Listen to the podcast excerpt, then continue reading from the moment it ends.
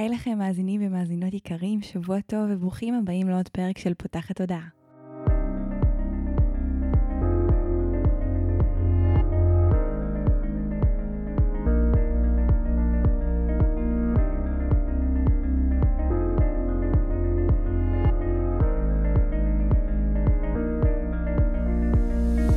זו הפעם הראשונה שלכם כאן, פותחת הודעה היא תוכנית שנועדה להעביר רעיונות, לאתגר תפיסות קיימות ולפתוח את צורת החשיבה האוטומטית שנהוגה אצל כולנו, לכל מיני כיוונים חדשים במטרה להכניס יותר כלילות, שלווה, זרימה, אהבה וחופש, גם במערכת יחסים שלנו עם עצמנו וגם במערכות יחסים נוספות. אני ניצן אלפסי, המנחה של הפודקאסט הזה, מאמנת תודעתית, מלווה תהליכי עצמה אישית באמצעות כלים מעולמות התמודע, האנרגיה והרוח ומנחת קבוצות, ובפודקאסט הזה אני מראיינת וגם מדברת בעצמי על נושאים שפוגשים אותי, מסקרנים אותי, ואני חושבת שהם בעלי ערך וגם אתם צריכים להכיר אותם.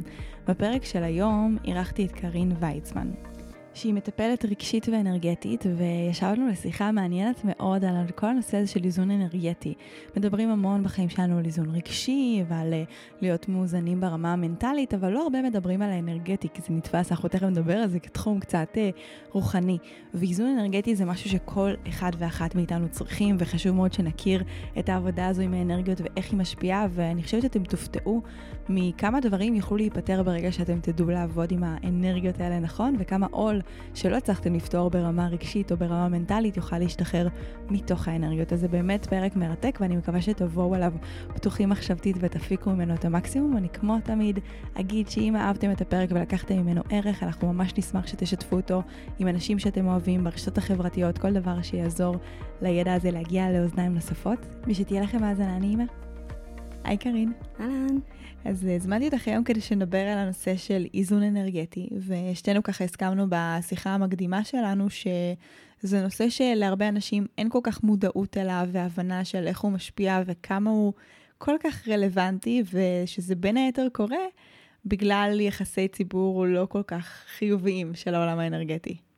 נכון, כל מי ששומע את המילה אנרגיות בעצם uh, מתחיל לחשוב על אנשים רוחניקים שיושבים במדיטציות כל היום ומחבקים עצים, אז לא.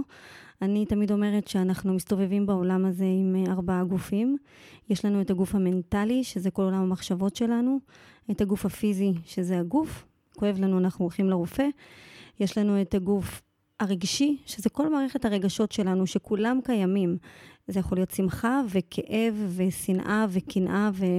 כל השאר, ויש לנו את הגוף האנרגטי, שאנחנו מסתובבים איתו, סופגים הכל לתוך הגוף הזה, ולא באמת מבינים שהוא משפיע מאוד מאוד מאוד על כל שלושת הגופים האחרים, כי כשאני לא מאוזנת באנרגיה שלי, אז סביר להניח שגם מבחינה רגשית אני אהיה בדאון, סביר להניח שזה גם יבוא לידי ביטוי בגוף הפיזי, כי אנחנו גוף ונפש, כולם כבר יודעים, ועולם המחשבות שלי אף פעם לא יהיה רגוע אם לא טוב לי בכל הגופים, אז זה משפיע אחד על השני.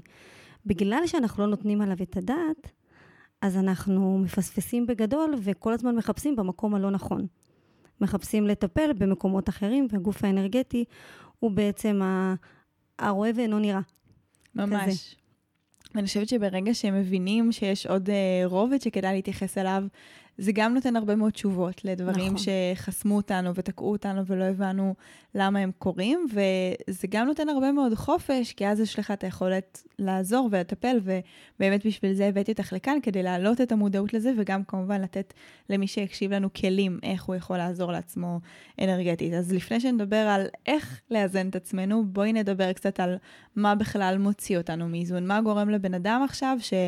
אה, היה, נקרא לזה so called מאוזן, ואני אומרת שאנחנו מגיעים לעולם הזה מאוזנים, מה גורם לנו לצאת מאיזון? החיים עצמם. הרבה אתגרים שאנחנו פוגשים בדרך. אנשים מסוימים שיכולים להוציא אותנו מאיזון, אנשים שמעבירים עלינו ביקורת, אנשים ששופטים אותנו, אה, לפעמים זה אנשים שלא מקבלים אותנו כמו שאנחנו. הרבה פעמים אה, ביקורת עצמית שלנו על עצמנו יכולה ככה לכרסם באנרגיה שלנו, להוריד אותנו למטה. אמ, מחלה פיזית. כשהגוף שלנו נמצא בטראומה פיזית של הגוף, אז אנחנו מאוד מאוד בירודים אנרגטית. אנחנו יכולים להיות זרוקים במיטה, להיזרק במיטה, ועד שאנחנו מחדשים כוחות, זה באמת ירידה אנרגטית מאוד מאוד דרסטית, שצריך לחזור אליה בדרך כזו או אחרת. אלה בעצם המצבים. לחץ, עומס של החיים, אנשים עם בעיות כלכליות, או עם בעיות בזוגיות, או עם אה, ילד שלא מתפקד כמו שצריך. כל הדברים האלה, שמה שנקרא, כשלא הולך לנו, יורד לנו, יש לנו ירידה אנרגטית. אני יכולה גם להוסיף שיש עוד המון אנרגיות נוספות שמשפיעות עלינו ברמה, מי שמאמין כמובן של אסטרולוגיה, נומרולוגיה, אה, כוכבים שנמצאים בנסיגה ובחזרה למי שמרגיש ומרגיש שזה משפיע עליו. יש את כל האלמנט שלנו כנשים, שיש לנו את המחזור נכון. החוצי שלנו, שיש לו גם אה, אנרגטיות. אז כמו שאנחנו יכולים להבין, הכל, כל דבר בחיים יכול להוציא אותנו מאיזון, ונראה לי שגם לפני ש... נגיד איך חוזרים לאיזון או מה אפשר לעשות ונעמיק בזה קצת יותר, אז נבין שאיזון זה לא בהכרח להיות באמצע, אה, וזה גם לא איזשהו יעד אה, מדיד שאפשר להגיד עכשיו אני באיזון או עכשיו אני לא באיזון. האנשים המנטליים מבינינו מחפשים שאיזון יהיה 50% לצורך העניין, או משהו כאילו שהוא בנקודה מאוד ספציפית, וחשוב להבין שבעולם האנרגטי יש טווח מאוד מאוד גדול בעיניי, וכל אחד יש לו את האיזון שלו אה, לכל כיוון ובכל אחד מהתחומים. ושגם אנחנו בסוף חיים באמת בעולם הערבי, ולכן הכל יכול להשתנות כל הזמן. זאת אומרת, השאיפה היא לא יכולה להיות, להיות מאוזנים כל הזמן, כי אנחנו לא חיים על הר בהודו. אה, ועושים מדיטציה כל היום, אנחנו חיים בחיים מערביים, מהירים, משתנים, וכל הדברים שתיארת מקודם, הם יכולים לקרות לנו אפילו כמה פעמים ביום. נכון, ובגלל זה אני תמיד אומרת שכשמגיעים לטיפול, זה כשה... שהאיזון האנרגטי הוא לא מאוזן בעליל, זאת אומרת, כשאנחנו במצבי קיצון. אנחנו חווים את החיים כל הזמן, אבל יש מצבים, סיטואציות מאוד קיצוניות, שזה בא לידי ביטוי בעייפות, בבלבול, בתחושה של תקיעות, בפולגז בניוטרל. מה שאת אומרת, יש את הסטנדרט, יש את הציר הזמן, שכשאנחנו פחות או יותר עליו, הכל בסדר. אבל כשהירידה היא ירידה דרסטית, שאני נמצא בתחוש, בתחושה שיש לי מחשבות טורדניות, בגלל שאני בחוסר איזון אנרגטי וכבר נכנסתי לאיזה לופ שמנהל אותי, כשאני קלאמזי, הכל קורה לי, שקשה לי לישון, אלה מצבים שמצריכים טיפול. כשאני מדברת על האיזון האנרגטי, אני אומרת מתי צריך להגיע לעשות על זה עבודה. ביום יום אנחנו ניתן טיפים איך כל אחד יכול לעשות איזון אנרגטי לעצמו, ברור. אני גם לא מצפה שכל העולם יהיה כל החיים בטיפול, זה ממש לא פרקטי ולא לא השאיפה. השאיפה היא א', להיות מודע, מתי האיזון שלי יוצא מ... מתי זה יוצא מאיזון, ואם אני אתפוס את זה בזמן, אז אני לא צריך להגיע למצב קיצוני שמחייב אותי ללכת למטפל שיעשה לי את האיזון. מעולה, אני ממש מסכימה עם זה, ואני חושבת שכולנו צריכים לבוא ולחקור מתי ה... נקודה שאנחנו כבר כזה, היא לא על חזור, אבל אנחנו כבר באמת יצאנו לגמרי מאיזון. יש את המקום הזה של, אוקיי, אני מרגישה שמשהו קורה, שלא כל כך נוח לי, שדברים אה, קורים, אבל יש כבר את הנקודה שבה אני לא מצליחה למלא את עצמי לבד, ואז זה באמת המקום להיעזר בעזרה חיצונית לגמרי. אני גם יודעת שהנושא הזה של אנרגיות, יש אנשים שמושפעים ממנו יותר, ויש אנשים שמושפעים ממנו פחות. מה את יכולה לספר לנו על זה? אוקיי, okay, אז מהתיאוריה שלי, מהאנשים שאני פוגשת, אני פוגשת באמת את האנשים היותר רגישים, שהם הרבה יותר אה, שמים לב מהר, יותר מהר, שהם מושפעים אנרגטית. יכולה לבוא לי אימא, שתגיד לי, פעם אני הייתי בן אדם הרבה יותר שמח, אני לא יודעת מה נהיה ממני בזמן האחרון. היא, מה שמפעיל אותה הרי זה הרגש, היא יכולה לשים לב מהר מאוד מתי כן, מתי לא. לא. להבדיל מאנשים רציונליים שהם כל כך משימתיים, כל כך ממוקדים במשימה, שהם בכלל לא חושבים במושגים האלה. של אה, הייתי שמח, הייתי זה, רק אם אני בתשאול, בעבודה איתם, בשיח איתם, אני בכלל מתחילה להסביר להם איפה זה נובע מהאנרגיה שלהם ואיפה זה נובע מהחיים עצמם. אז בעצם מישהו יותר רגיש אנרגטית יותר יחווה את החוסר איזון אנרגטי ברמת העוצמה, ברמת התדירות? אני חושבת שכן. אני חושבת שאנשים רגישים, זה גם יציף אותם יותר חזק הם יתעכבו על זה יותר מהר. זה לא אומר שאנשים רציונליים לא יקרסו אנרגטית, פשוט להם ייקח יותר זמן, כי כשאתה לא במודעות על משהו, אז אתה לא באמת יודע שזה מה שקורה לך. ייקח להם יותר זמן, הם יצטרכו איזו הפוגה כדי להבין שכבר הם נטולי כוחות לחלוטין, אבל הם יצטרכו להפסיק את המרוץ. לעומת אנשים רגישים שהם כל הזמן בהקשבה לעצמם, הרי מה זה רגישות? הרגישות היא לאו דווקא אני רגיש, אה, פגיע וכאלה, זה גם, זה להיות רגיש לעצמי, טוב לי, לא טוב לי. להבין את המקומות האלה. יש המון אנשים אה, רגישים אנרגטית שבכלל לא מודעים גם לעצם הרגישות. זאת אומרת, נכון. שהם סופגים המון מהסביבה וזה, אז איזה, אם יש מישהו שרוצה לדעת על עצמו אם הוא רגיש אנרגטית, איך אנחנו יכולות לעזור לו להבין את זה. ולזהות שהוא כזה?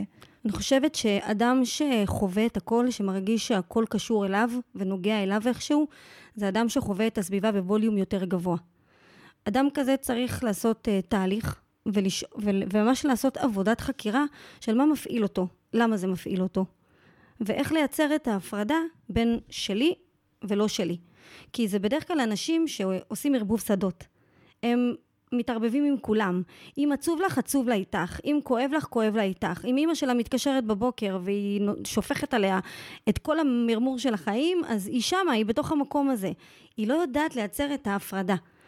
אז זה אנשים שהם מאוד רגישים לסביבה, כן, אבל הם גם אוכלים אותה בהתאם. ואם היא יודעת שכל דבר מפעיל אותה, ואם היא מרגישה, בדרך כלל אנשים כאלה גם ירגישו עומס מאוד גדול. עומס שהוא בכלל לא שלהם. אז אני חושבת שרק תהליך של אה, חקירה יכול לעשות כאן, אה, יכול לתת בהירות על המקום הזה. בהירות, ואז גם באמת לעשות את ההפרדה. אנחנו גם נדבר על כלים אנרגטיים שיכולים לייצר את ההפרדה הזו, אבל אני גם אוסיף שזה יכול להיות רגישות לא רק לאנשים, אלא גם למקומות, שיש הרבה מקומות שקשה לנו להימצא בהם פיזית, כי האנרגיה שם מרגישה לנו דחוסה או לא נוחה. אני יכולה להגיד לכם שזה ברמה שאני לפעמים בוחרת איפה בתוך מסעדה לשבת, כי יש שולחנות ספציפיים שלא נעים לי לשבת בהם. עכשיו, זה אולי נשמע מוזר, אבל מי שחווה את זה ומרגיש את זה יודע. עכשיו, הרבה מאיתנו חווים את זה, אבל לא נותנים לזה מקום, כי אומרים, טוב, נו, שולחן במסעדה, מה זה משנה עכשיו? כאילו, אל תהיי כזאת כבדה או כזו קשה עם עצמך, אבל הדברים האלה הם לא קורים סתם, וזה בדיוק חלק מההקשבה הזו לתחושות הבטן ולרגישויות האלה, שאם אנחנו מתעלמים מהם, אז אנחנו רק מגבירים את האיזון וגורמים לעצמנו להיות יותר רחוקים ורחוקות מעצמנו. לעומת אם אנחנו לומדים להקשיב להם ולעבוד איתם, אנחנו יכולים לעזור לעצמנו, לא להיות ספוג אנרגטי ולספוג את כל מה שקורה מסביבנו, אלא לדעת באמת, כמו שקרין אמרה, לעשות הפרדה של שדות, וכשהיא אומרת את זה, היא מדברת על השדות האנרגטיים שלנו. כל אחד מאיתנו מוקף בשדה אלקטרומגנטי, שהוא מושפע גם ממה שקיים בנו, התדרים שיש בתוכנו, האנרגיות האלה שקיימות אצלנו, אבל גם האנרגיות של הסביבה. ואם השדה שלי פרוץ, או אם השדה שלי נוטה להתערבב עם שדות נוספים, אני אקח על עצמי ואחווה גם ברמה הפיזית שלי את כל הדברים שקורים מסביבי. ולכן ממש ממש חשוב להיות מודעת ומודע האם אני כזה, וגם כמובן לבוא ולהפריד על זה, שאנחנו עוד מעט נדבר על מה זה אומר. כמו שאמרנו מקודם בשיחה המקדימה, שם המשחק זה באמת מודעות. זה קודם כל להיות מודע לגוף האנרגטי שלי, ולכבד אותו. כי כשאני נמצא במקום ולא נעים לי, ואני בכל זאת נשאר שם, אני במילים אחרות אומר לעצמי, אני לא חשובה מספיק. אז מה, אז לא נורא, אז תתמודדי. וזה מכווץ, וזה מוריד אנרגטית. וההקשבה הזאתי, להקשיב לגוף, איפה הוא בהתרחבות ואיפה הוא בקיבוץ, זה, זה ההתחלה, זה ההתחלה בכלל, ושם המשחק הוא תמיד מודעות. תמיד אני אומרת שהמודעות זה לחשוב לפני שאתה פועל, וכשאתה לא במודעות אתה פועל ואז חושב. אתה קודם פועל ואז שואל את עצמך, רגע, מה עשיתי? אז להיות במודעות זה קודם כל לדעת שהדבר הזה קיים, להיות מודע לגוף האנרגטי ולהבין את ההשפעות שלו. ואז גם לא צריך להיות קיצוני. אנחנו לא שולחים אנשים, את יודעת, להתנתק מאנשים מסוימים, או לא ללכת למקומות לגמרי, אבל כן להבין שאם הגעתי למקום והיה לי פה קיבוץ, אז אולי יש איזו פעולה קטנה שאני יכולה לעשות אחרי, כדי לנקות את האנרגיה. משהו שירים לי אחרי שהייתה לי ירידה. ואם אני נכנסת למקום ולא נעים לי שמה, אז לראות, אולי בפעם הבאה אני אשב במקום אחר. או אני אבקש מה, ממי שאני נפגש איתו אולי לשנות מיקום. זאת אומרת, דווקא כן לתת לעצמי מקום. זה ממש מחזק את הגוף האנרגטי. מעולה, אני גם חושבת שאולי הרבה פעמים אנשים ישאלו, יחשבו במקום הזה של מה אני עושה כשהסביבה שלי או המקום הזה שלא נוח לי בו אנרגטית, זה מקום העבודה שלי, זה הסביבה היומיומית שלי, איך מתמודדים במצבים כאלה? אז אפשר, כשזה מרחב, אפשר לשנות את המרחב, אפשר להביא נר מהבית. ואני זוכרת שכל המשרדים שלי היו נראים כמו ספא. אני הייתי מקשטת אותם ברמה שאני אמרתי, אני צריכה להיות כאן שלושת רבעי יום. ולכן אני הולכת לקשט, וכל מי שהיה נכנס היה אומר, מה זה, זה נראה, מרגיש כמו עולם אחר. ברמה של משפטי העצמה על הקירות, וברמה של נרות, וברמה של קישוטים. וכן, אז יש לך את הסביבה שלך, תרגיש בה בבית. תעשה כמה שאתה יכול. עצם הכוונה לשנות את האנרגיה בסביבה, היא כבר משנה. אפשר להביא קטורת קטנה ולהדליק, וכבר שנייה כל, ה, כל, ה, כל האנרגיה משתנה. אבל אני צריך להיות במודעות על זה. כי אם אני מגיע ואני קמל, לפעמים גם ההקשבה צריכה לעשות בחינה מחודשת של אולי אני לא במקום שלי. לא תמיד זה הסביבה הפיזית. הסביבה הפיזית יכולה לשקף לי עוד כמה דברים. מעולה, וכשזה אנשים, באמת, בואי נדבר אולי אפילו על ההשפעה של ההורים על הילדים שלהם וכולי. אז זהו, אני תמיד אומרת שתראי לי את הילד ואני אגיד לך מי האימא. ההורים, ילדים הם מושפעים מתדרים. הרי יש גם ברמה של תינוק בן יומו, שהוא תחזיקי אותו, ואם את כועסת הוא לא יהיה רגוע, ואם את בן אדם רגוע אז הוא יישן עלייך בכיף. זה מאוד מאוד מאוד משמעותי. כשאימא מביאה לי ילד עם חרדות, אני בכלל לא מסתכלת על הילד. אני רואה את האימא, אני רואה את התדר שהיא נמצאת בו. אם האימא מפרפרת בבית כל היום, וצועקת, ועייפה, וממורמרת, הילד שלה יתרגם את זה ויברבל את זה בדרכים שלו, בחוסר שקט, בחרדות, בפחדים. כי ילדים עובדים על סנסורים מאוד מאוד רגישים. אז אחריות של הורה להיות באנרגיה הנכונה, זה כי הוא לא יודע מה הילד שלו סופג בתת מודע, בכלל לא במודע. ההורה יכול להסתכל על הילד וכביכול לא, לא לדבר לא יפה או לא לצעוק, אבל מבפנים הוא בוער, והילד קולט את השדה האנרגטי שלו.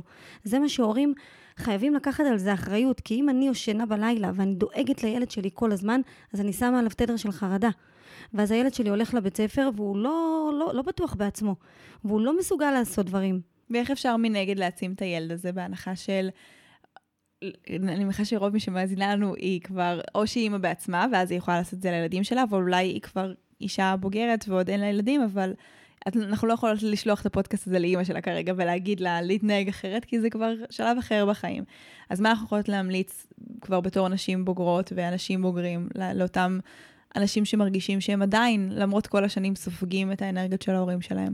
אז באמת הדוגמה הקלאסית היא אימא ובת, שהאימא מתקשרת בבוקר ומעבירה ביקורת, או אומרת כל מיני דברים, וילדות שמרגישות, ש... בנות שהן מרגישות שהן חייבות, כי זאת אימא שלי, אז אני חייבת לענות לה והכל. אז אני תמיד אומרת, לתת לה את המקום שלה. לפעמים המקום שלה, המתמרמר, להבין שזה שלה. להבין שזה לא קשור אלינו. אלמנט ההזדהות שעושים, כי הרי זאת אימא שלי, ואם אימא שלי סובלת, אז מה זה אומר עליי? איך אני יכולה לעזור לה? ואם אני לא מקלה עליה בסבל שלה, אז אולי אני לא בסדר. זה זורק אותנו להמון המון מחשבות. וכשאני מדברת עם אמא שלי, ואני מבינה לפעמים שזה הדרך שלה לפרוק, ואני אומרת, אוקיי, ביני לבין עצמי, יש משהו שאני יכולה לעשות? לא, ככה היא, מאז ומעולם מתלוננת. אז אני אקשיב לה, ואני אתן לה מקום, ואת יודעת מה גיליתי? שאמפתיה הרבה פעמים כשמישהו מתלונן, אנחנו נורא עסוקים להוריד אותו מזה, להראות לו כמה העולם יפה, אבל לא, הוא בא לו להתלונן. אני שיניתי את כל מערכת היחסים שלי עם אמא שלי, כשהתחלתי להגיד לה, נכון, את צודקת. וואו, זה ממש קשה. זה מה שהייתה צריכה, הייתה צריכה אמפתיה. ואת יודעת מה קורה? איתי, אמא שלי כבר לא מתמרמרת. זה מדהים, זה מצחיק לשמוע אותה, איך היא אומרת מילים של העצמה, היא פתאום משתמשת במילים אני בוחרת, ואני לא כפיתי את זה עליה. אני זוכרת את התסכולים שהיו לי בשיחות איתה, של שהיא לא תתלונן, ושהיא לא תהיה קורבן, וניסיתי לחנך אותה, זה לא עובד. השינוי היחיד שאנחנו יכולים לעשות הוא רק אצלנו. once קיבלתי אותה כמו שהיא, כל הווליום ירד. כל מה שהם רוצים לפעמים זה רק אמפתיה. תראו אותי, אני סובל. וואי, מסכנה, את באמת סובלת. זהו, לתת לה אישור, היא ממשיכה הלאה. ואת יודעת שאתה מקבל משהו, כל, ה, כל הסבל נובע מהתנגדות למשהו, למצב קיים. עכשיו, אם את בודקת ואת אומרת, אני יכולה לעשות עם זה משהו, תעשי. לא יכולה לעשות עם זה משהו, תרפי. במקום הזה נוצר שקט. אפשר לנשום במרווח הזה, של להגיד, אוקיי, זה שלה. אני לא יכולה לשנות את הכל. אני יכולה לדאוג לדברים שלי, אני צריכה לעשות עבודה עליי. כל אחד יש לו את מסע הנשמה שלו, ואת האתגרים שלו, ואת הדרך שבה הוא מתרגם את החיים ומבין את הסיטואציות. וזה בסדר. אנשים לא מתפרקים. ב-99% אנשים פורקים. פורקים את הכאב, את, ה, את הקושי. וכן, אפשר גם uh, מחמש שיחות עם אמא לרדת לשתיים, ולרדת גם לאחת. וזה בסדר, היא תתמודד, היא תמצא מישהו אחר להתקשר אליו. אנחנו ממש, אני חושבת שאנשים לא מבינים את החשיבות של להגן על המרחב האנרגטי שלהם וכמה זה באמת קריטי. זאת אומרת, אנחנו רוצים לשמור על מה שקורה מסביבנו, כי זה משפיע בסוף על הכל. וכמו שאמרת, זה המקום הזה של אם אין לי מה לעשות עם זה, אני לא רוצה לקחת את זה עליי, ויש את החשיבות של לבוא ולהגיד, זה שלה, זה הכאב שלה, זה השיעורים שלה, זה ההתמודדות שלה, ואני יכולה להיות פה רק באמפתיה ובתמיכה. אבל זה שאני אכאב את הכאב שלה, כנראה שזה רק יגרום לה לכאוב יותר. עכשיו, זה לא תמיד כזה רציונלי כמו שאני מציגה את זה עכשיו, אבל כן, לפעמים עצם ההבנה הזו, עצם ההסתכלות על זה בצורה הזאת, עוזר לנו מאוד מאוד לשחרר. חשוב להגיד שזה שאני אומרת זה שלה, זה לא כי לא אכפת לי. זה פשוט כי אין שום דבר שאני יכולה לעשות.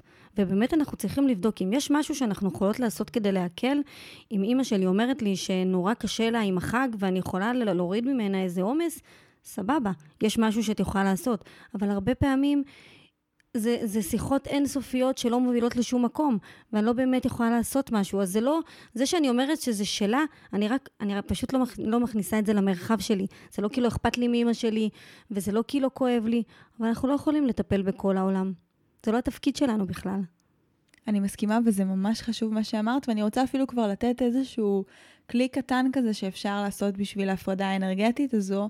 אני מאוד מאמינה, כמו שאמרת, בכוח הזה של כוונה, ובאפילו סוג של תנועה פיזית. אני אוהבת לשים גב של כף יד אחת על גב של כף יד שנייה, כשאחת מופנית אליי והשנייה מופנית החוצה, ולהגיד מה ששלי שלי, מה ששלה שלה, להרחיק את הידיים, כלומר, את היד שקרובה אליי לקרב אליי, ואת היד שרחוקה ממני להרחיק ממני, וממש להרגיש איך אני מוציאה מהשדה שלי את האנרגיה של האדם השני, וזה עוזר לי ממש לעשות את ההפרדה הזו, כי לפעמים זה אפילו לא חייב להיות אימא שלי, זה יכול להיות גם פשוט מישהו שמספר לי סיפור שמאוד מעציב אותי, או הומלס שאני רואה ברחוב, ואם אני אתן לכל דבר כזה להיכנס אליה, אני אהיה כל הזמן לא מאוזנת, ואני אהיה ממש בלופ.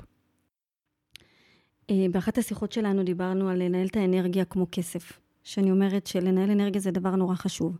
תמיד אני ממשילה את המכל של האנרגיה שלנו ל-100 שקלים. ואז אני אומרת, אוקיי, כסף אנחנו יכולים או לבזבז או להשקיע.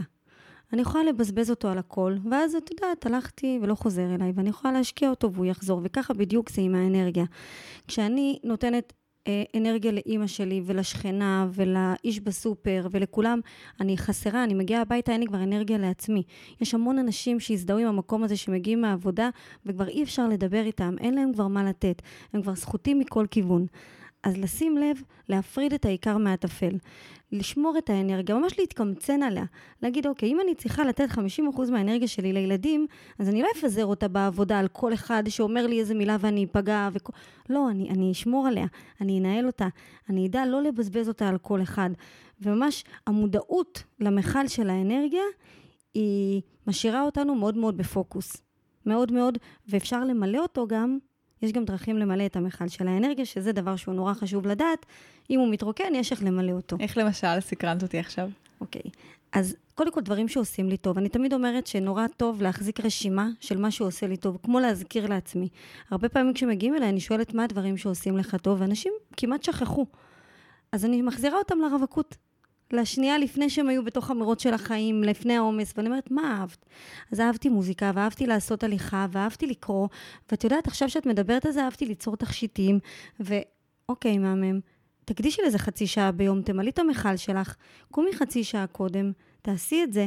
ולפני שאת מגיעה הביתה, תישארי עוד רבע שעה באוטו, תשימי לך שיר שאת ממש ממש אוהבת, תעשי את ההפרדה בין, ה... בין הבית לעבודה. תעלי הביתה כשאת מתוך כוונה. שיש לך אנרגיה לתת, את התמלאת. שיר מאוד ממלא אותנו, תנועה מאוד ממלאת אותנו. עכשיו בואי, זה החיים שלנו, ואני יודעת שאנשים לפעמים על הקשקש מגיעים לקחת את הילד מהגן, אני לא תמימה, אבל עדיין, עצם ההתכווננות על זה, זה שווה את הרבע שעה השנייה לעצום את העיניים באוטו. לקחת כמה נשימות ולהחליט שאת לא נכנסת לג'ונגל, את נכנסת לבית שלך עם האנשים שאת אוהבת, ואת הולכת לעשות את זה ממקום שמכיל, שהמכל שלך יש בו עוד מקום. את יודעת, העשר דקות האלה באוטו, הן משנות חיים, הן פשוט משנות חיים. אני ממש מסכימה, וגם אמרתי את העניין הזה של המכל, ואני חושבת שזה באמת רגע משהו שחשוב להתעכב עליו עוד קצת, שהאנרגיה שלנו בסוף יש לה capacity מסוים, אנחנו כלי מסוים עם אנרגיה מסוימת, ואם אני מבזבזת כל הזמן את האנרגיה שלי על אנשים וחוויות ומקומות שלא כל כך מתאימים לי כי לא נעים, וזו אימא שלי, או היא חברה שלי שנים, או היא הציעה לי לעשות משהו כזה או אחר, ולא כזה בא לי, ואני עושה את זה כי, כי לא נעים, אז בסוף אני מבזבזת פה אנרגיה. הייתה לי שיחה לפני כמה ימים עם חברה, שדיברנו על זה שככל שאתה מתבגר, קצת יותר קשה לשמור על קשרים עם אנשים, והרבה אנשים יוצאים מהחיים שלך באופן אוטומטי. ודיברנו על זה שככל שיש לנו פחות זמן, אז, אז הסינון הזה של מי נמצא בחיים שלנו הופך להיות יותר הדוק. אז אני רוצה שתסתכלו על הזמן שלכם כמו על האנרגיה שלכם. כמו שאתם לא רוצים לבזבז זמן על אנשים שכבר לא כיף לכם איתם ככל שאנחנו מתבגרים, אותו דבר גם האנרגיה שלנו. אנחנו לא רוצים לבזבז אותה על אנשים שאנחנו מרגישים שהמפגשים החברתיים איתם מרוקנים אותנו ולא ממלאים אותנו. בסוף אני מאוד מאמינה גם בחילופי אנרגיה, דיברנו גם על מה ממלא אותנו, אז חד משמעית אנשים וחברים ומערכות יחסים זה המנבא מספר אחד לאושר, ואני חושבת ש... זה אחד הדברים שהכי עושים לי טוב כשאני עושה אותו עם בילוי עם אנשים שאני אוהבת. אז גם במקום הזה אנחנו רוצות להיות ערניות ולשמור על זה שהזמן והפנאי שלנו הוא עם אנשים שבאמת ממלאים אותנו אנרגטית. נכון, אחד הסימנים לדעת אם זה שואב לי את האנרגיה, זה כשהאוטומט שלי אומר, אבל לא נעים לי. אם לא נעים לי, אם לא נעים לי ממנו, צריך שיהיה לא נעים לי ממני. צריך שיהיה לא נעים לי ממני, שאני מוכנה לשים את עצמי שעתיים עם מישהי, כי לא נעים לי. ואז אני באופן אוטומטי, once אמרתי את זה, אני צריכה לדעת שיש שם מקום להתרוקנות אנרגטית, ולעשות את הבחירה. יש הרבה אנשים שהלא נעים לי מנהל אותם חיים שלמים. ממש ככה. אנחנו מדברות הרבה סביב המילה התרוקנות וחוסר ומעט, אבל חשוב גם להגיד שחוסר איזון אנרגטי יכול להיות גם יותר מדי. נכון, זה גם יכול לבוא לידי ביטוי בצד השני. אנשים שהם עובדים בטירוף, אנשים שהם הכל מהכל, שהם מלא עם חברים, שהם רוצים להספיק את כל החיים, שהם רוצים להכניס 48 שעות ל-10 שעות, אז אנשים כאלה הם גם בחוסר איזון אנרגטי, כי הם הם עובדים כל הזמן על, על חוסרים, על מינוסים, מה שנקרא. יש את החבר הזה שהוא תמיד יש לו ארבע תוכניות בערב. יש את האימא הזאתי שיש לה אלף ואחד סידורים לעשות בשעה. זה יותר מדי, זה לאו דווקא המקום של האנשים העייפים, האנשים שהם... זה גם יכול להיות מוצף מהצד השני. אני חושבת שכל דבר שהוא מעבר, שהוא חריג, הוא לא טוב. הוא, הוא לא מאוזן. זאת אומרת, עכשיו, כמו שאמרת בתחילת הפודקאסט, זה לא שאנחנו כל הזמן צריכים לשאוף, להיות כזה באמצע ויהיה לנו מהמם והכול. אני מדברת על הקצוות, על הקצוות החריגים. על מישהי שבאה אליי ומס... והיא שומעת את הגלגלים שלה במוח רצים, כי היא על 400 קמ"ש פעילה. אז איך את יכולה למצוא שקט כשאת כל היום קבוצות וואטסאפ מנהלות אותך, היא בחמישים קבוצות, היא גם בוועד, גם יש לה ארבעה ילדים, היא גם דואגת לחמתה, היא גם מפיקה את היום הולדת של חמה, ובואי, אחר כך תגידי לי שאת רוצה שאת לא מצליחה לישון בלילה? ברור. את יודעת, אנשים מכירים את זה כמושג של ויסות חושי. רואים את זה הרבה אצל ילדים, שהם או שמחים מדי או עצובים מדי. אין להם, הרבה פעמים ילדים לא יודעים להיות באמצע, כי הם חווים את הדברים בצורה מאוד מאוד נקייה, לכאן או לכאן. אבל ויסות ראשי יכול להיות גם אצל מבוגרים, שבן אדם יכול להיות או עצבני, יש לו או-או, אין לו אמצע. שם אנחנו יכולים לראות את זה. או שהוא לחוץ, או שהוא רגוע, הוא לא יכול להיות באמצע. אבל רגוע מדי ולחוץ מדי, זה מה שאני אנחנו רוצות להסביר. בדיוק, קצוות, קצוות, קצוות, נכון. וגם אני יכולה להגיד שאם אנשים קופצים הרבה מקצה לקצה, זה, זה סימן שיש איזשהו חוסר איזון. אם אני, התדירות שבה אני עוברת בין שמחה עילאית לדיכאון גדול, מרוגע על סף האפתיות לעצבנות וקצב ולחץ מאוד מאוד מהיר, בזמן מאוד מאוד קצר, זה גם יכול להעיד על זה שאני לא מאוזנת אנרגטית. חד משמעית. זה גם יבוא לידי ביטוי בכל האזורים בחיים שלך. את תתחילי דברים ולא תסיימי. את uh, לא תהיי מרוצה מכלום. זה יבוא לידי ביטוי בהמון אזורים. בגלל שאנשים לא מודעים למקום האנרגטי שלהם בכלל, אז הם לא יודעים לעשות את הכישורים. לא מבינים כשלא הולך להם מדי, שזה קשור לאיזון אנרגטי. כשהם קלאמזיים, הכל נופל להם, הכל נשבר להם, הכל קורה להם, לא מבינים שזה קשור לחוסר איזון אנרגטי. כי הם בכלל לא נמצאים בכיוון הזה. קושי לישון, אנשים חושבים שבעיות שינה זה משהו שהוא קשור למחש... זה כן, זה ממחשבות טורדניות. מחשבות טורדניות מגיעות מחוסר איזון אנרגטי. יש הרבה דברים שאנשים ילכו עליהם לרופא, כי הם יחשבו שזה בגוף הפיזי. הם ילכו על זה לפסיכולוג, כי הם יחשבו שזה בגוף המנטלי. הם לא, יח... הם לא יקשרו את זה בכלל לגוף האנרגטי, וכשאתה לא עושה שם את התיקון, אז אתה... זה כמו לשים פלסטר במקום שצריך ניתוח. גם דיברת על זה שנגיד, יהיה לה הרבה מחשבות, והיא לא תבין שזה קשור, בסוף... מחשבה היא גם סוג של אנרגיה, ואם האנרגיה נמצאת כל הזמן תקועה באזור מסוים, אז זה ייצור לי את הכאב הזה. חד משמעית, חד משמעית. מחשבה שלילית היא אנרגיה שלילית, היא באופן אוטומטי זה מה שהיא מייצרת. וכשיש לי ריבוי של המחשבות האלה בתוך, ה... כשזה לא מאוזן, אז אני אחווה את המצב האנרגטי בהתאם. זאת אומרת שגם עודף מחשבות יכול ליצור חוסר איזון אנרגטי למעשה? חד משמעית, מחשבות הכי מורידות אותנו למטה, כל עולם המחשבות, הכל מנהל אותנו. תמיד אני אומרת שמה שאני לא אנהל, ינהל אותי. מה היית ממליצה למישהו שיש לו עודף מחשבות ובגלל זה הוא חווה חוסר איזון אנרגטי? אפשר, אני מנסה להבין רגע מה הביצה והתרנגולת בעינייך. האם את חושבת שהוא צריך לעבוד על מחשבות ואז האנרגיה תתאזן, או שהוא צריך להתאזן אנרגטית ואז המחשבות ייפסקו? אני חושבת שהוא חייב לעשות עבודה מנטלית עבודה מנטלית משולבת עם עבודה אנרגטית. למה הכוונה? הכוונה היא שכשאדם יש לו יותר מדי מחשבות, הדבר הראשון שהוא צריך לעשות זה להוריד אותם לדף, וקודם כל לעשות עליהם חקירה. הרבה אנשים, אני אומרת כל הזמן את המשפט, מה שאני לא מנהלת מנהל אותי, בעיקר מחשבות. מחשבה מגיעה. את יודעת, זה כמו שאלינו הביתה, אם הבית שלך יהיה פתוח, כולם יוכלו להיכנס. אבל אם הבית שלך יהיה נעול, את תחליטי את מי את מכניסה ואת מי את לא. ואת מי שאת אוהבת את תכניסי, ואת מי שאת לא אוהבת, את תשאלי, רגע, למה באת? מה אתה צריך? שנייה. עכשיו, בדרך כלל, בדרך כלל מחשבה שלילית היא מחשבה שאין בה היגיון. כל המחשבות של הפחדים והחרדה הם תמיד ממה יהיה, הם לא ממה שקורה בפועל. כשאני מוריד לדף את כל המחשבות שלי, אז א', אני יכול לגלות דף שהרוב חוזרות על עצמן, שזה אותו לופ כל הזמן, ואני מתחיל שנייה לשאול האם זאת האמת? האומנם? יכול להיות שאולי זה לא באמת? ורגע, ומה קורה בכאן ועכשיו? וכשאני מנהל עם זה שיח, אז א' כל אני מנהל את זה. אני מנהל את זה, זה לא מנהל אותי. צריך כאן עבודה תודעתית. זה בן אדם שהוא נשאב כבר לתוך העולם הזה של המחשבות הטורדניות, לא כל כך מבין איך הוא יכול לצאת מזה, ולפעמים מטפל פשוט שם לו מראה. מורידים את זה ביחד, עושים עליהם חקירה. הרבה פעמים אדם שהוא נמצא בתוך הלופ של המחשבות הטורדניות, הוא מסתכל, אתן לך דוגמה, הוא מסתכל ישר. כשמגיע מטפל שהוא לא מעורבב רגשית עם מה שהמטופל חווה, הוא יכול להציע לו נקודת מבט הרבה יותר רחבה ולהגיד לו, רגע, אולי תסתכל מפה, ואולי מה דעתך על האזור הזה? אזורים שהוא בכלל לא ראה, בגלל שהוא מאוד מאוד נמצא בתוך המערה הזאת של המחשבות שלו הטורדניות, ומבחינתו זאת האמת. כשעושים חקירה, בא מישהו חיצוני שאומר לך, שנייה, זאת האמת? בוא נסתכל בכאן ועכשיו, האם זה מתקיים? אה, לא. ולפעמים זה מה שצריך רק להוציא אותו קצת. אני מזמינה גם את מי שלצורך העניין לא יכול ללכת כרגע למטפל, או מאיזושהי סיבה המטפל שלו לא זמין כרגע, להשתמש בכתיבה ככלי uh, טיפולי. המקום הזה שקרן תיארה, של להסתכל רגע מבחוץ ולא להזדהות עם מה שאני חווה, יכול להתאפשר גם בין היתר כשאנחנו יושבים וכותבים. את המחשבות שלנו.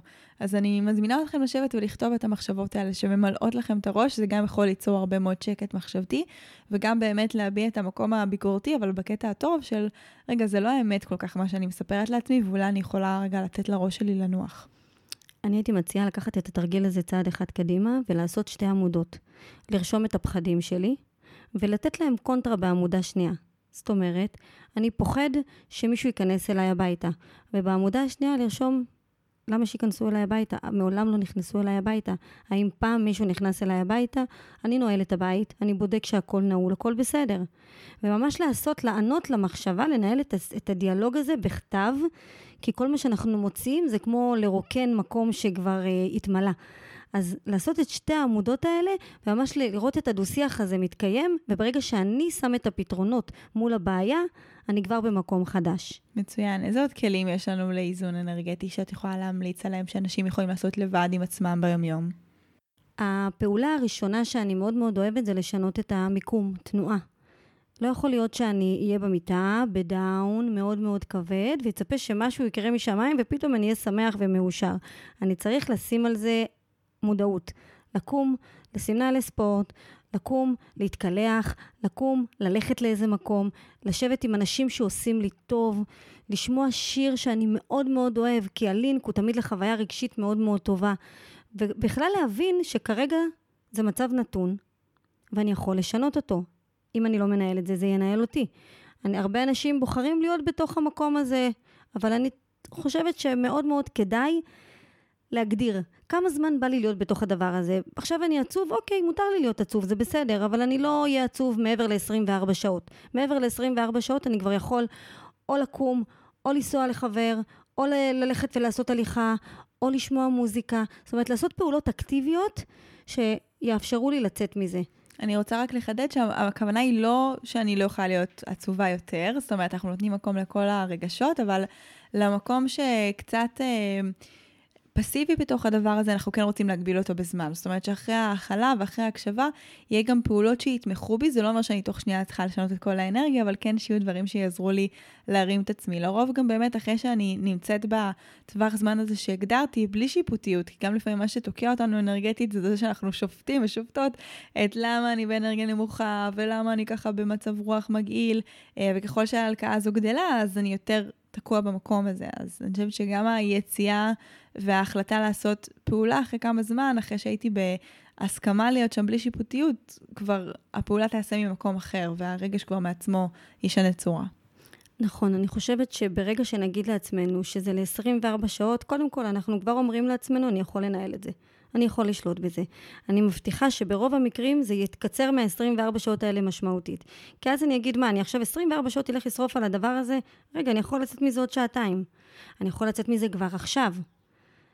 תמיד, תמיד, תמיד ללכת על הדברים שעושים לי טוב. הרשימה הזאתי, שאני אמרתי להחזיק ככה, לרשום אותה בנייד או לרשום אותה בארנק, לא משנה איפה, של הדברים שעושים לי טוב, להזכיר לעצמי, זה יכול להיות מאכל שאני מאוד אוהב, זה יכול להיות מוזיקה טובה, זה יכול להיות לקום ולקפץ, משהו שאני יודע, חבר שמצחיק אותי מאוד, להכניס, לשים את הרשימה הזאת, כי בדרך כלל כשאנחנו בתוך המקום הנמוך הזה, אנחנו לא זוכרים כלום. רואים הכל שחור. בדיוק, זה נראה לנו שאין תקווה ושום דבר, והכל נורא, ופה נכנס התרגיל של ראיית היש.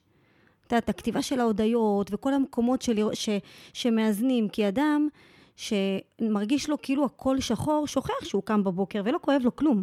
שוכח שהמשפחה שלו בריאה. שוכח שוואלה, יש לו גם עבודה ללכת עליה בבוקר. אז נכון, אז נפרדת מחברה שלך, שזה עצוב וזה כואב, אבל לא הכל גרוע. זה, זה האיזונים. לראות שזה גם וגם וגם, ולא להסכים להישאב לתוך מקום אחד. אני מציירת את הנקודה השחורה על הדף, ואת יודעת, הפסימים רואים את הנקודה והאופטימיים רואים כמה שטח נשאר, ותמיד אני אומרת שמה שנתמקד בו ילך ויגדל. אם נתמקד באנרגיה השלילית, היא תגדל, ברור. בגלל זה אנחנו צריכים לעשות עליה הפוך על הפוך. להכניס כמה שיותר אנרגיה חיובית שמגיעה מדברים טובים שאנחנו עושים, דברים שעושים לנו נעים, ולזכור שאנחנו יכולים לג'נגל, תמיד אני אומרת, זה לרקוד עם האנרגיה. האנרגיה היא לא דבר סטטי, היא לא, דבר, היא לא גזירת גורל, אפשר לעבוד איתה. ברגע שמבינים את זה, זה אפילו ממש כיף. זה ממש מדהים מה שאת אומרת, כי לפעמים אנחנו, כשאנחנו נמצאים ברגעים האלה עם האנרגיה הנמוכה, או בחוסר איזון אנרגטי, אנחנו באמת רואים רק את זה, ואנחנו שוכחים שאנרגיה במהות שלה ובטבע שלה, גם רגש דרך אגב, כי רגש הוא גם סוג של אנרגיה, הוא נועד להתחלף, הכל נועד להשתנות, בדיוק כמו שבטבע, זה לא שהעץ נשאר רק עם שלכת, או שהגשם רק יורד, אנחנו מתחלפים, והטבע מתחלף, וככה גם האנרגיה, וכשנמצאים שם זה עוזר משמעותית. מה עוד אפשר לעשות? כדי לאזן את עצמנו אנרגטית. תגידי עוד מה שיש לך, ואז אני אדבר קצת על הגנות ואיך הכלי הזה עוזר לי להתמודד עם האנרגיה שלי. כן, אני חושבת שצריך להבין שאנחנו רוח בתוך גוף, ולא גוף בתוך רוח, ולכן לתת הרבה מקום לבהייה, לשקט בתוכנו. כל אדם שיקח לעצמו חצי שעה ביום, חצי שעה שבה הוא לא יהיה עם הנייד, והוא לא יהיה עם הילדים, וזה יכול להיות גם אחרי שכולם נרדמו, אבל חצי שעה שהוא באמת מתנתק, ומה שנקרא, נכנס פנימה כדי לפגוש אותו, את האני הפנימי שלו, את ה... לתת לו מקום. יש משהו כשאנחנו, אנחנו לא באמת מייצרים שקט בשום מקום, אנחנו תמיד נהיה, עולם המחשבות יעשה לנו רעש, הנייד יעשה לנו רעש, הטלפונים יעשו לנו רעש, האינטרנט, אנחנו כל כך מוסכי דעת, שחצי שעה, אפילו רבע שעה, שבה לא נעשה כלום, ומי שיעשה את זה, חצי שעה הראשונה תרגיש לו כמו יומיים. מי שיעשה את זה באמת באמת באמת, יבין כמה חצי שעה שיכולה לעבור לו בשניות באינסטגרם, כמה היא ארוכה כשאני שנייה נמצא בשקט שלי. מקשיב לעצמי. החצי שעה הזאת היא לא מדיטציה, היא לא עכשיו, לא צריך לשבת ולעשות וכאלה, ממש לא. רק שנייה להיות בשקט. לשאול את עצמי, איך אני מרגיש? איך היה לי היום? מה היה לי טוב? מה לא היה לי טוב? מי שמצליח גם לא לחשוב על כלום, להגיע לאיזה נקודה של ריק, זה ריק שממלא. זה דבר אחד ברמה הרוחנית, להקשיב לרוח. יודעת, רק כשאנחנו עוצרים להקשיב לרוח, אנחנו גם יכולים לקבל מסרים. אנחנו יכולים פתאום רעיון שלא יכול לצוץ כשהכול עמוס. פתאום רעיון יכול לעלות לנו.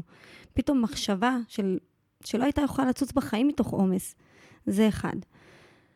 כן הייתי אה, מכינה את הבית בסוף היום, מייצרת איזה מרחב שהוא כמו טקס, טקס של סוף יום.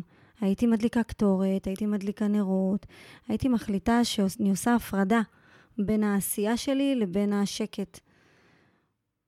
הטקס, יש משהו בטקסיות שהוא מאוד מאוד מחבר אותך למהות. ואם אני שמה כוונה על שקט, או כוונה על לשבת עם הבן זוג שלי, זה משנה את הכל. כל הזמן לראות, אנשים כל הזמן יספרו לך מה הם חושבים. זה תמיד. אבל אני תמיד שואלת, כשמישהו מסביר לי מה הוא חושב, אני אומרת, אוקיי, אבל מה אתה מרגיש? ולא תמיד הם יודעים בכלל לחשוב במושגים האלה של מה אני מרגיש. מה אני מרגיש לגבי זה? כי אני חושב שצריך.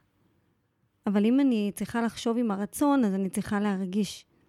אם אני רוצה, אני מרגישה שזה טוב לי. אם אני צריכה, אני חושבת שזה טוב לי. וההפרדה הזאת, כל הזמן לבוא מהמקומות של הרגש, לבוא מהמקום של הרוח. אנחנו נשמה. בין אם אנשים אה, חושבים במושגים של נשמה או לא נשמה, ובין אם לא, אנחנו נשמה בתוך גוף. מי זה אני ועצמי? אני אומרת לעצמי. תחשבי, מי זה? כשאנחנו נקשיב, נדע להקשיב לעצמנו, לזהות את הקול הזה, לזהות את הפנים שלנו, אז אנחנו נהיה בהלימה בין הגוף החיצוני, זאת אומרת הפיזי, לבין הגוף הפנימי הרוחני שלנו. וכשאנחנו בתקשורת טובה איתו, הוא מתגמל, מאוד. מושלם. אני ממש אוהבת את השיח הזה, ואני חושבת שההבנה הזו שאנחנו באמת רוח בסוף, היא מאוד עוזרת להבין את כל העניין הזה של האנרגיות. ואמרתי שאני אתן לכם כמה טיפים שעוזרים לי, אז כמו שאמרנו, אם אנחנו... מסתכלים על עצמנו בסוף כרוח וכשדה אנרגטי, אז חשוב להגן ולשמור על השדה הזה. אז לצורך העניין, אם אני יודעת שאני הולכת להגיע למקום ש... האנרגיה שם יותר דחוסה, או אני באה במגע עם אנשים שאולי אני איתם ביום-יום, ואין לי יכולת כרגע לא להיפגש איתם, אבל אני יודעת שמשפיעים לי על האנרגיה, אז אני אעשה לעצמי הגנות. למשל, אני יכולה לעטוף את עצמי בבועה של אור ששומרת ומגנה עליי, ולדמיין שהיא מונעת מכל אנרגיה שלא שייכת לי להיכנס למרחב שלי. או שאני יכולה, אחרי שכבר באתי במגע עם משהו ש... השפיע עליי אנרגטית ואני מרגישה שהכנסתי לשדה שלי כאבים של אנשים אחרים, או כעסים של אנשים אחרים, או אנרגיות של אנשים אחרים. אני ממש מדמיינת מפל של אור שבא ושוטף אותי, ואני אשכרה מדמיינת שחור יוצא לי מהגוף, מתקלף, אה, מת... ממש נוזל מהגוף שלי, ועוזר לי להתנקות מכל האנרגיה הזו שלא שייכת לי, וממש מרגישה שאני מוציאה את זה מהמרחב שלי, ואז עוד פעם עוטפת אותו עם בועה של אור. ממש לנקות, הדמיון שלנו יש לו כוח עצום, אתם לא יכולים להבין בכלל, כי המוח שלנו לא מבדיל בין דמיון לבין מציאות. ו... כשאני מדמיינת את זה, אני ממש יוצרת את זה מסביבי. יש עוד טכניקה שאני מאוד אוהבת, שזאת הטכניקה של הנשימות של ה-848. מה זה אומר? זה אומר שאני נושמת מהאף, נשימות גדולות, ממש עד שמתנפחת לי הבטן, סופרת עד שמונה, עוצרת, סופרת עד ארבע, ואז פשוט מוציאה החוצה. זה אומר שאני מכניסה נקי, עוצרת, ומוציאה את כל מה שמיותר.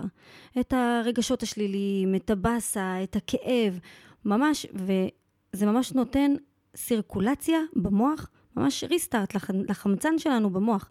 ולפעמים אני מרגישה עמוסה בתוך מקום. להיכנס שנייה למקום שקט, לעשות, לספור 8, 4, 8, 4, 5 פעמים ביום, זה ייקח 2-3 דקות בלחץ, ומרגישים אחרת, חד משמעית. מדהים. אז כל הנשימות וכל ה...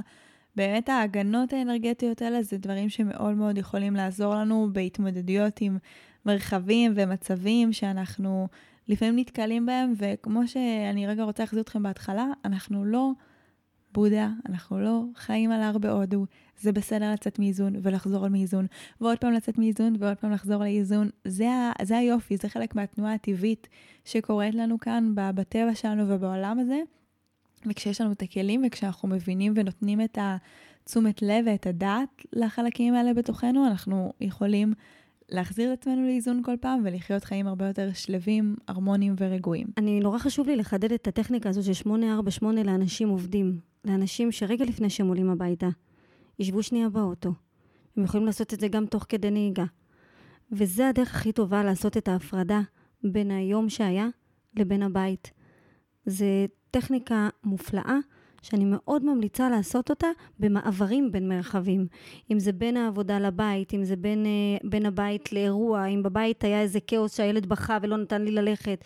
ממש שנייה באוטו, אפילו תוך כדי נהיגה, לעשות את זה.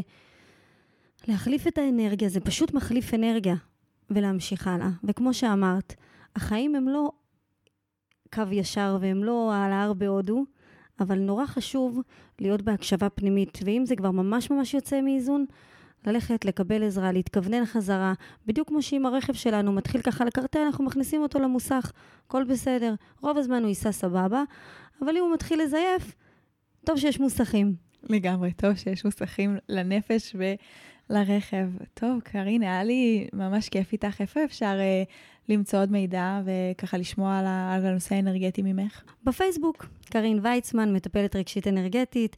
הם יראו שם שאני עושה עוד כמה דברים. בכיף. נרות ודברים כיפים כאלה. מעולה, תודה רבה לך. תודה ניצן, היה לי ממש ממש כיף. אני ממש מקווה שהמאזינים שלך יקבלו ערך ממה שסיפרנו להם, ושיהיו מאוזנים אנרגטית, כולנו. אמן. אז אם אנחנו רוצים לסכם את הפרק הזה ולהכניס יותר איזון אנרגטי לחיים שלנו, אז דיברנו על זה שאנחנו יכולים להכניס יותר תנועה, כי תנועה היא שינוי אנרגיה, להכניס גם יותר דברים אנרגטיים ונעימים למרחב, החל ממשפטי העצמה ונרות או קטורת או כל דבר שעושה לנו אנרגיה יותר נעימה מסביבנו. דיברנו על מוזיקה כשהיא מקושרת לחוויה רגשית כאיזשהו משנה אנרגיה שיכול להרים אותנו ולחזק אותנו. דיברנו על להיפגש עם אנשים שעושים לנו טוב ונעים לנו בסביבתם. דיברנו על הגנות אנרגטיות, על הפרדות, על להגן על המרחב שלנו, על לשטוף אותו במפל של אור. דיברנו על טקסים שמחברים להודיה, לעצירה, להתבוננות. דיברנו על נשימות ועל העזרה שלהם להפריד בין מרחבים.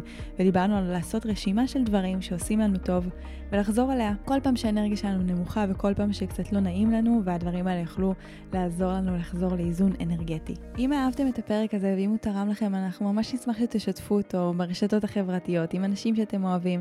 אני אשמח גם לשמוע באופן אישי מה, מה חשבתם עליו ואיך הרגשתם, ואם יש לכם שאלות נוספות, אתם מוזמנים לכתוב לי באינסטגרם שלי, ניצן אלפסי לבחור באור. אני תמיד שמחה לשמוע מה הפרקים עושים לכם ואיזה שינויים הם יוצרים בחיים שלכם. אז שיהיה לכם שבוע טוב ואנחנו נתראה בפרק הבא.